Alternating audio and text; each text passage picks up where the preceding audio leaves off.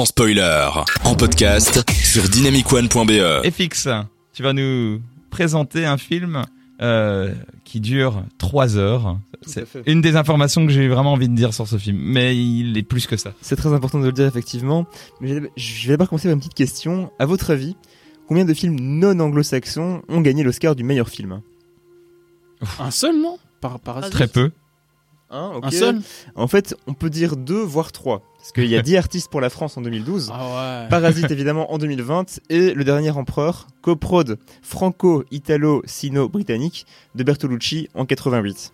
Ah ouais, j'avoue. Et si les festivals européens consacrent souvent des réalisateurs étrangers, aux Oscars dans la catégorie reine, c'est vraiment rare. Et Parasite avait quand même surpris, malgré sa très grande qualité, en décrochant le titre. Cette année, Drive My Car a fait sensation à Cannes, avant d'être nommé en meilleur film étranger, normal, mais aussi en meilleur film, Best Picture. Wow. Et coup de chance, chez nous ce mois-ci. Peut-il réitérer la performance de Parasite et consacrer le cinéma japonais? Alors tout d'abord, Drive My Car, c'est une adaptation d'un roman éponyme de Murakami, que je n'ai pas lu, mais dont les récits sont toujours empreints de beaucoup de sensibilité et d'une certaine universalité dans la manière de dépeindre les sentiments humains.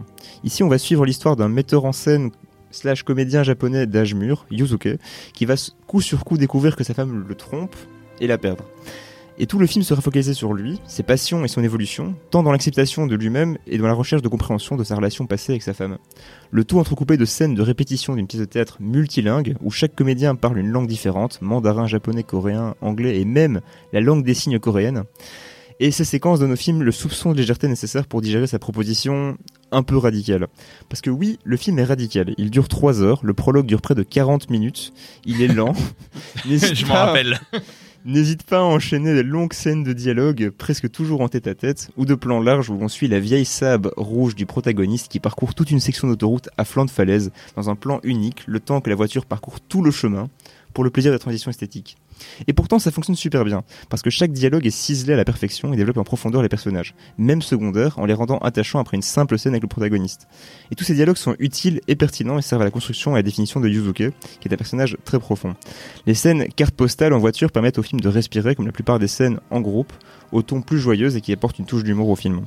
Et cette longueur est finalement nécessaire pour donner au protagoniste cette épaisseur de personnage littéraire. Pas forcément c'est tiré d'un livre, mais là pour le coup c'est bien rendu dans le, dans le film et l'ensemble donne un film très profond, très puissant en termes de sentiments et avec une atmosphère assez unique. Donc je vous le recommande si vous ne l'avez pas encore vu. Mais du coup, pour revenir à ma question initiale, est-ce que Drive My peut gagner l'Oscar du meilleur film? À mon avis, ce serait un choix très courageux et une surprise encore plus grande que pour Parasite, mais justement, je pense qu'il souffre de sa proposition radicale et d'être autant un film très japonais que Parasite peut être un film très coréen.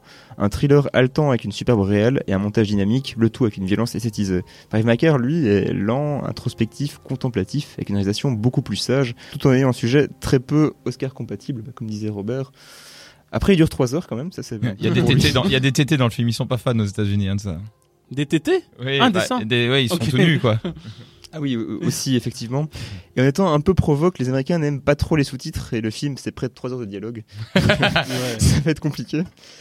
Ce qu'on trouve aussi chez, euh, bah, donc c'est c'est caractéristique euh, chez d'autres réalisateurs japonais contemporains consacrés dans des festivals comme euh, Koreeda, primé à Ken pour Une affaire de famille, qui était très très bien, ou Takeshi Kitano euh, à Venise pour Anabi, mais bon, qui a fait plein de très bons films dans sa carrière, mais qui ont à peine été nommés. Je pense qu'il y a juste Koreeda en meilleur film étranger, au mieux.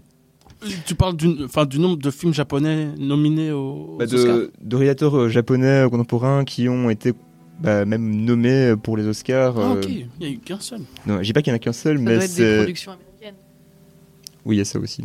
S'il y a des coprods, euh, ils peuvent être nommés, mais par contre, non, il n'y a pas beaucoup de de japonais qui sont euh, même euh, nommés. Enfin, de toute façon, il n'y a pas beaucoup de films non anglo-saxons qui sont nommés à meilleur film en général. Grâce au précédent Parasite, euh, ça pourra jouer en sa faveur. En tout cas, à titre personnel, dans la liste des nommés, c'est le meilleur film que j'ai vu. Mais les pronostics vont pour l'instant pour le plus convenu euh, The Power of the Dog, qui a euh, un cadre de western, un bon casting, comme on a dit avec euh, euh, Bénédicte. Cumberbatch ou Kirsten Dunst, et un scénario efficace et un, un contexte américain, donc l'Amérique qui parle d'elle-même. Il semble mieux armé que Drive My Car, clairement. Mais vous, est-ce que vous l'avez vu et est-ce que vous le verriez en potentiel lauréat, même pour meilleur film étranger seulement? Ah, j'aimerais bien, mais moi, ça me rend déjà très heureux qu'il soit nommé dans les 10 films euh, meilleurs films, quoi. Ça veut dire quand même, c'est un peu comme quand t'as un Toy Story qui est tellement bon qu'il se retrouve nommé meilleur film. Tu sais qu'il a peu de chance, mais que c'est déjà une énorme reconnaissance, quoi. C'est lequel qui avait été nommé meilleur film Toy Story? 3, je crois. Ça va, Euh, après, de là à ce qu'on récompense un film d'animation en meilleur film, euh, il y, a, il y a quand même un, des rapports de force dans les productions qui font que les films d'animation n'arrivent pas assez à se revendiquer. Bah, et puis, euh, Parasite avait une palme d'or et le succès commercial. Ce que, ce que n'a pas euh, Traving. euh, Bah, il, a, il a un prix du scénario et, Ouais, il, mais- et il est sorti dans plein de pays. euh, Ouais, mais il a pas, eu- il a pas eu le succès commercial de, de Non. Parasite. Hein. En effet. Et c'est- c'est- Il, vient de sortir Et maintenant. un prix du euh, scénario, c'est pas un une palme d'or. hein. Alors c'est vrai qu'à mon avis, il y a moins de gens qui vont le voir, ne serait-ce que pour ces trois heures euh, Ouais. contemplatives. En plus, je pense qu'il est quand même moins accessible que Parasite, même le film en tant que tel, euh, en termes Bah, de narration et tout. C'est Justement, en fait, euh, ce que je voulais dire aussi, c'est que, à mon avis, euh, le cinéma coréen est plus compatible avec Ouais, euh, les ouais. Oscars, avec le public américain que le cinéma japonais. Le, public occidental en il est général. plus présent aussi dans leur univers que, Ouais. que le cinéma japonais. Bah ça, c'est quand même assez récent parce que je pense pas que le cinéma récent. coréen était il y a 20 ans euh, Ah plus ouais, connu non, que non, le non, non, japonais, non. euh, même. euh, C'est récent, depuis Occident. 10-15 ans, ouais. Du coup, peut-être que le cinéma japonais est plus difficile à exporter parce qu'il Ah. a des, des thématiques plus intimistes, euh, qu'il Ah. est plus lent euh, que. En tout cas, le cinéma d'auteur japonais. Mais que- ça m'étonnerait que les Oscars y priment deux fois de suite un, un, Un film cinéma asiatique. Ouais. Sauf que l'année passée, c'était Nomadland. Ah oui. Réalisé Ah, par une réalisatrice oui. d'origine chinoise, américaine production d'origine. américaine. Exact. Production américaine, ouais. Ouais, mais il n'y avait pas du tout de, de caractéristiques sur l'Asie et tout dans le film. hein. C'était un pur film américain. C'est juste Ouais. que la, la réalisatrice était d'origine asiatique. Mais Cela dit, quoi. il faut peut-être voir ça d'une autre manière, c'est que Hollywood maintenant, l'un des objectifs principaux d'Hollywood, c'est de s'exporter dans le marché asiatique. Ça se fait de plus en plus. Et là, c'est le fait de récompenser du marché asiatique, c'est un peu dire, et on, on, on vous drague un peu, on a quand même envie. Et... Je pense qu'ils auraient fait ça alors pour, pour le marché chinois. Le marché chinois est beaucoup plus intéressant que le marché japonais.